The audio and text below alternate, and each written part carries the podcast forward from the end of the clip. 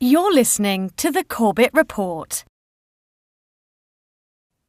Welcome, friends. James Corbett here, CorbettReport.com, and a conversation being recorded on the 8th of January 2019. Happy New Year! And as you may have noticed in the New Year break, an interesting story developed on the 9 11 front.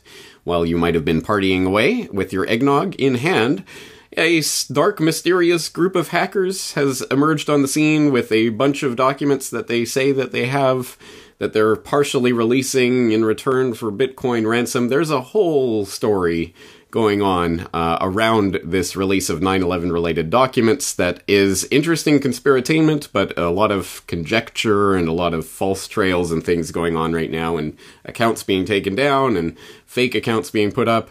So i will let you delve into that side of the story in your own time. I'll throw some links into some articles that explain what's happening in case you haven't seen this at all but to get into the nitty gritty details of what these documents that have so far been released actually do or do not tell us, we have the privilege of talking to one of the most encyclopedically knowledgeable people on the 9/11 front in, uh, in on the line with us right now. That's Jason Bermas, who I'm sure you will know was involved with the uh, Loose Change production uh, team, uh, did his own documentary, Fabled Enemies, which is still worth watching, uh, what, a decade or so after it was released. Still a lot of great and valuable information in that, um, in that documentary, and is still producing material, in case you didn't know. I hope my viewers do know, but he is producing material in conjunction with We Are Change.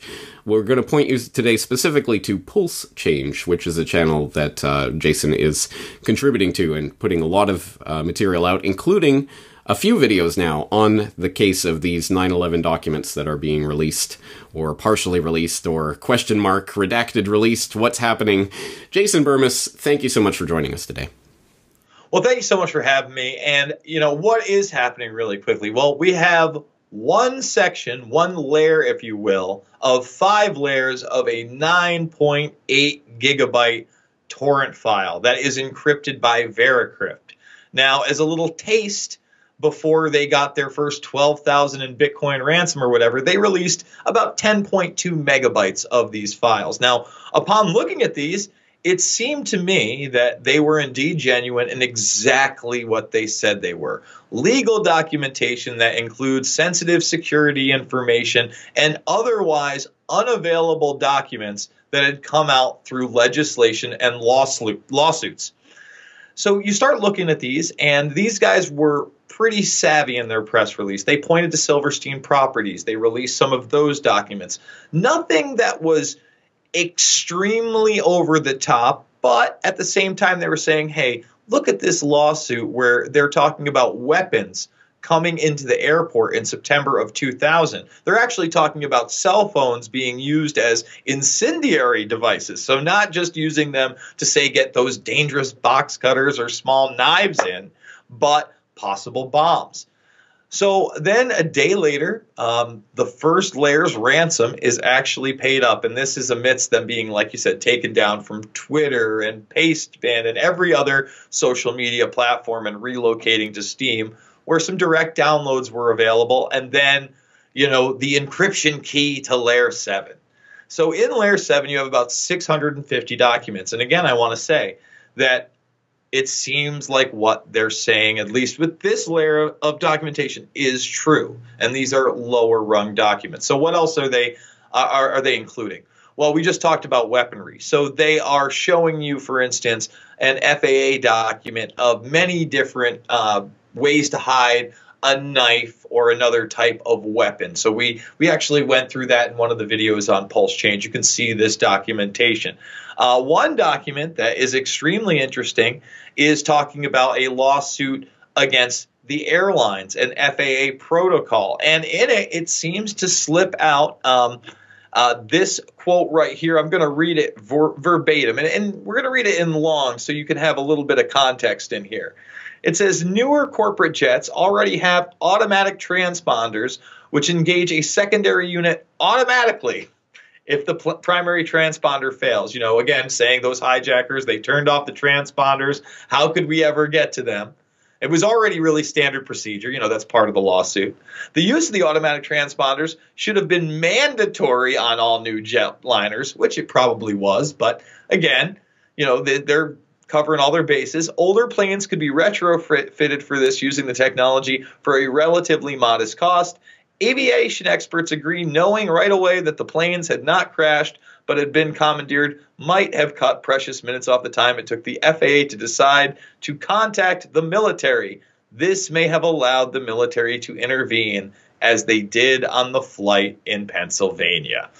So, again, it's not a mystery to those that have actually researched this and found out that there's an eight and a half mile debris field over a mountain ridge in New Baltimore. Not the spin the debunkers will tell you that, oh, they Googled Indian Lake and it said it was eight miles away, but it's really 1.5. It's only an eight mile drive. What?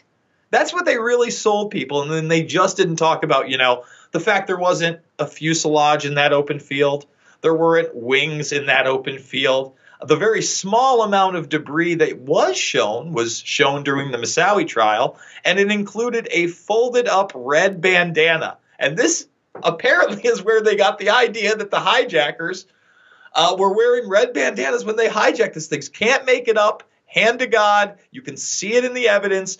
The, the bandana is not attached to a head. There's no burn marks. There's no blood. This survives a crash of apparently jihadists that took over a plane and crashed into an open field. I mean, it's mind blowing. So here you, you have more affirmation of that. Um, some of the other documentation is from the Moussaoui trial, so we're going to get insights there, transcripts. We have Michael Levy's testimony in here. And again, I've gone through a very minimal amount of these documents, but I'm making the effort. There's a lot of people out there, like you said, uh, going through and making conjecture, and I'm showing people how these work. So the testimony of Michael Levy is really interesting because he heads up Silverstein Properties. He's right under Larry Silverstein and the ex head of the World Trade Center, a man named Wharton. And for those that don't know, Larry really picked these these things up pretty early on, right before these attacks. So they hire Kroll, and Kroll is a security consultant firm, and they hire John O'Neill. John O'Neill has gone on to such infamy that Hulu has actually made a uh, you know docudrama series called The Looming Tower. I'll admit I haven't seen it, but you know people have. It has people who play Richard Clarke, all this other stuff. Believe me, it, it plays into the jihadi angle, but John O'Neill was a counterterrorism guy who was very involved in tracking down the bin Laden network for the FBI prior. That's why he was chosen. The irony is tremendous. So, as they as you go through his testimony and go on and on and on, you find out that Kroll actually did a security analysis of the building where they thought it was extremely poor. They do this report that's never seen the light of day, but obviously comes up in this uh, court case. It's the first time I've ever heard about it. And um, Wharton, who was the head of that time, asked them to amend and retract it. He does not want it out there. And this is actually something they did in conjunction with the Port Authority. Now, lo and behold, of course, on 9 11, uh, that documentation and so much other is destroyed and never recovered. It's only discussed about in these documents. But again, this is the first rung of five layers. So there's plenty to go through here. Um, you know, we have so much insight, James, into how the lawsuits were paid out. You know, directly after 9 11, it was okay to take $60 million from the Sudan. Uh, it was okay to take $82 million from Iran, freeze their assets in the United States. Syria had 58 million taken from them. And then 13,224 designees had another $100 million taken from them. Uh, these would then later be liquidated in these lawsuits. Well, who gets off? Let me tell you who gets off uh, Saudi Arabian, uh, the, the, Kingdom of Saudi Arabia, and a bunch of their princes. Uh, let's see. There, let me let me read those names through. Prince uh, Turki, Prince Salman, Prince Nafif, uh, Prince Mohammed, the Saudi High uh, Commission, and the Arab Bank. They all get to walk. Now, other players, um, and again, a lot of documents to go through, but in this particular one, other players such as Yassin Qadhi and bin Mahfouz they're still up on the chopping block. They're not sure what they're going to do with them yet. Uh, Qadhi is named in Fabled Enemies by Robert Wright, one of the special agents uh, in charge of this counterterrorism unit who tried to blow the whistle prior to 9 11, said he knew how the money moved. And in this same documentation, while they don't refer to the FBI knowing about these monetary transactions, they refer to the CIA knowing about them. but I thought they didn't talk to each other, James. How could they have the same information if they if I this is so confusing the to wall, me. So, the wall. yeah. so what I, I think we're we're going to find out, and this, by the way, may be the last of these dumps. I warned about that as soon as it went down. I said, you know what? They're saying they want to talk to the politicians and people there. They're giving out email addresses. Um, this is seems to be not a hacktivist group, but an immoral group that would say just take a couple documents out, maybe amend some real documents, or maybe sprinkle some disinformation in there while doing the same thing for the right price. Two million is cheap for somebody that wants to run a five or ten million dollar disinformation campaign, and those budgets exist. Excellent So I- point. Excellent point. Let's let's dwell on that because that's going to be the first thing a lot of people are going to ask about these documents. How do we know any of them are legitimate? Or how do we know that man, maybe 90%, maybe 99% of them are legitimate, but 1% gets sprinkled in there that's disinfo. And yeah, exactly. If they're asking for 2 million, hey, I'm sure the deep state could come up with a lot more than that, could print it out of nothing to uh, to in order to to run an operation like this or at least buy it out or whatever. There's so many different things we could speculate about here. So what what do we know about these documents? How how legitimate are they? Can we can we verify uh, any of that? Yes, we can. And and that was going to be my next point. See, I think that again, without seeing 100% of the documents, I obviously can't say I'm 100% certain that 100% of the documents that are real. But uh, the 100 or so that I've gone through of this 600 plus cache, I've seen not only uh, no signs of forgery, but I've seen patterns that make them more and more real. Not only log files, but we've had some people go into the forensics already. Check out the metadata. They are from when they say they were. And again, they span. Uh, I've seen documents up to 2010, I think even up to 2012. And there has not been any irregularities or anomalies in there. So that that's a great sign, right? How can we back it up that they're all real? Well, for instance, I was going through one court case, and it was actually a lawsuit to the Boy Scouts uh, for molestation. It was an upstate New York case in Oneida County. So I was like, that's weird that's in here. But I'm like, well, if this is litigation documents and they say what they said and they took a blanket amount of them, who knows how this may or may not fit in. So I just kind of Googled the case. And sure enough, I was able to not, not to find the transcript of the actual trial, but I was able to find the footnotes that it did exist. And I was like, okay. So there, there's nothing but confirmation here, at least. But again, with them saying, I mean, literally in their press release, we'll work with ISIL, ISIS, if you're a rogue government, if you're Russia, if you're China, if you're an interested journalist. That tells me, you know, a guy like Larry Silverstein, who made out with billions at the end of the day, isn't going to have problems saying, all right, here's 10 million, this is what I want you to do. The problem would come is I, I think for people that are paying the extortion is there's no guarantee that they won't release it. They're most infamous for their uh, Netflix hack, and they got a season of The Orange is the New Black a couple years ago. They actually got paid out, but part of their deal was, hey, you don't work with law enforcement, and they did.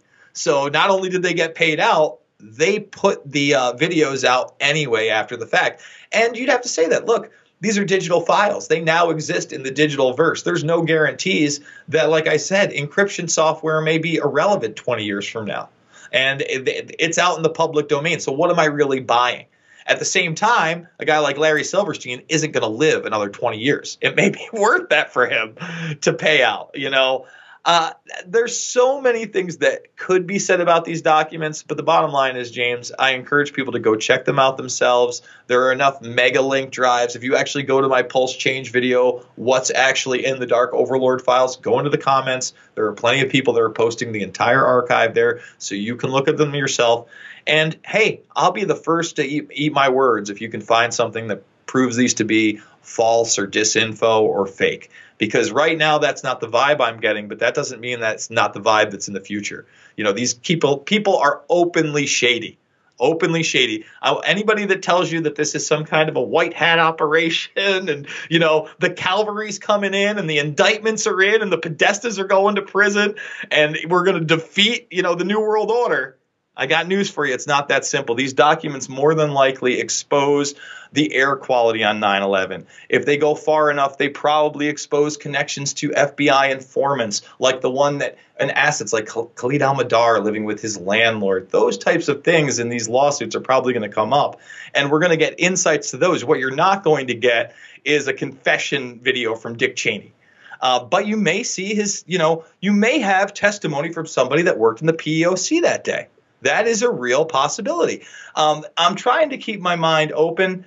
I'm trying not to get too excited, and I'm not trying to get too daunted by the scope of all this stuff. But uh, like I said, they've been off the grid for two days, and there's a possibility this might be the last we hear of it at all. Uh, it's a crazy story for a lot of different reasons, but I'm glad that uh, people like yourself are delving into this, and I hope other people will too, just to just to see what is there or what is not there, and always keeping in mind that yes, this could be a false cookie crumb trail or whatever, but you know we have to. I mean, what do, what else do we do other than look at the cookie crumbs that are there and decide and put it together into the picture? To see what it uh, tells us about the bigger picture or what it doesn't tell us. So it's an interesting situation. Um, I'm looking forward to your updates as they continue to come out. I'm assuming you'll continue to be working on this in the uh, coming days.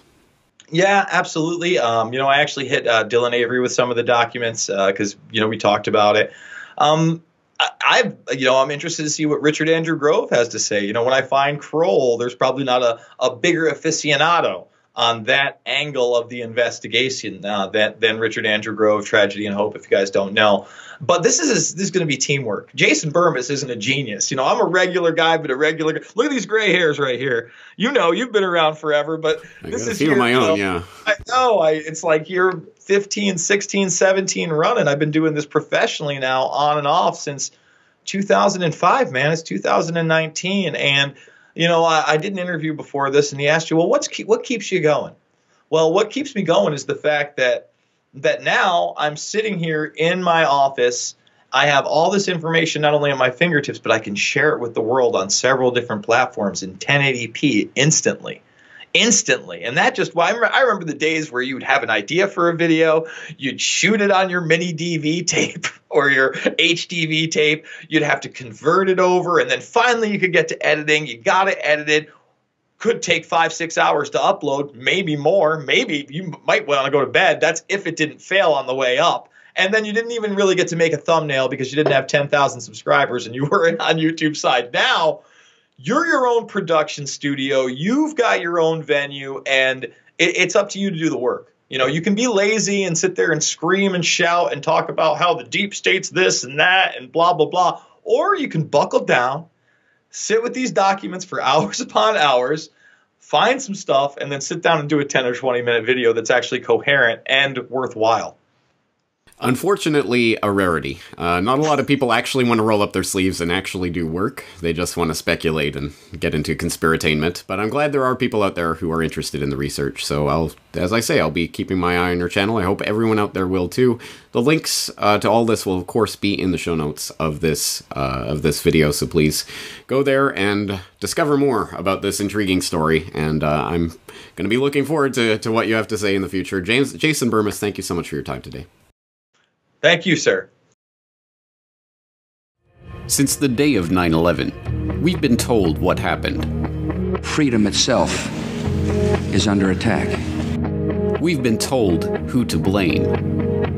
The Taliban and Al Qaeda. Osama bin Laden. Terrorists in the terrorist network. Osama bin Laden, the leader of Al Qaeda. We've been told what to think. Let us never tolerate outrageous conspiracy theories concerning the attacks of September the 11th. But if you haven't seen 9 11 Trillions or 9 11 War Games, you don't know anything about 9 11. Some might ask how in the world could the Secretary of Defense attack the Pentagon in front of its people? We had four war games going on on September 11th. $8.5 trillion. The most extraordinary coincidences in the history of mankind. We've never seen so much real world stuff happen during an exercise. It, it is, um, I was going to say terrifying. 9 11 Trillions and 9 11 War Games. Watch the documentaries for free online, or, for the first time, own them on DVD today. Go to corbettreport.com slash shop for details.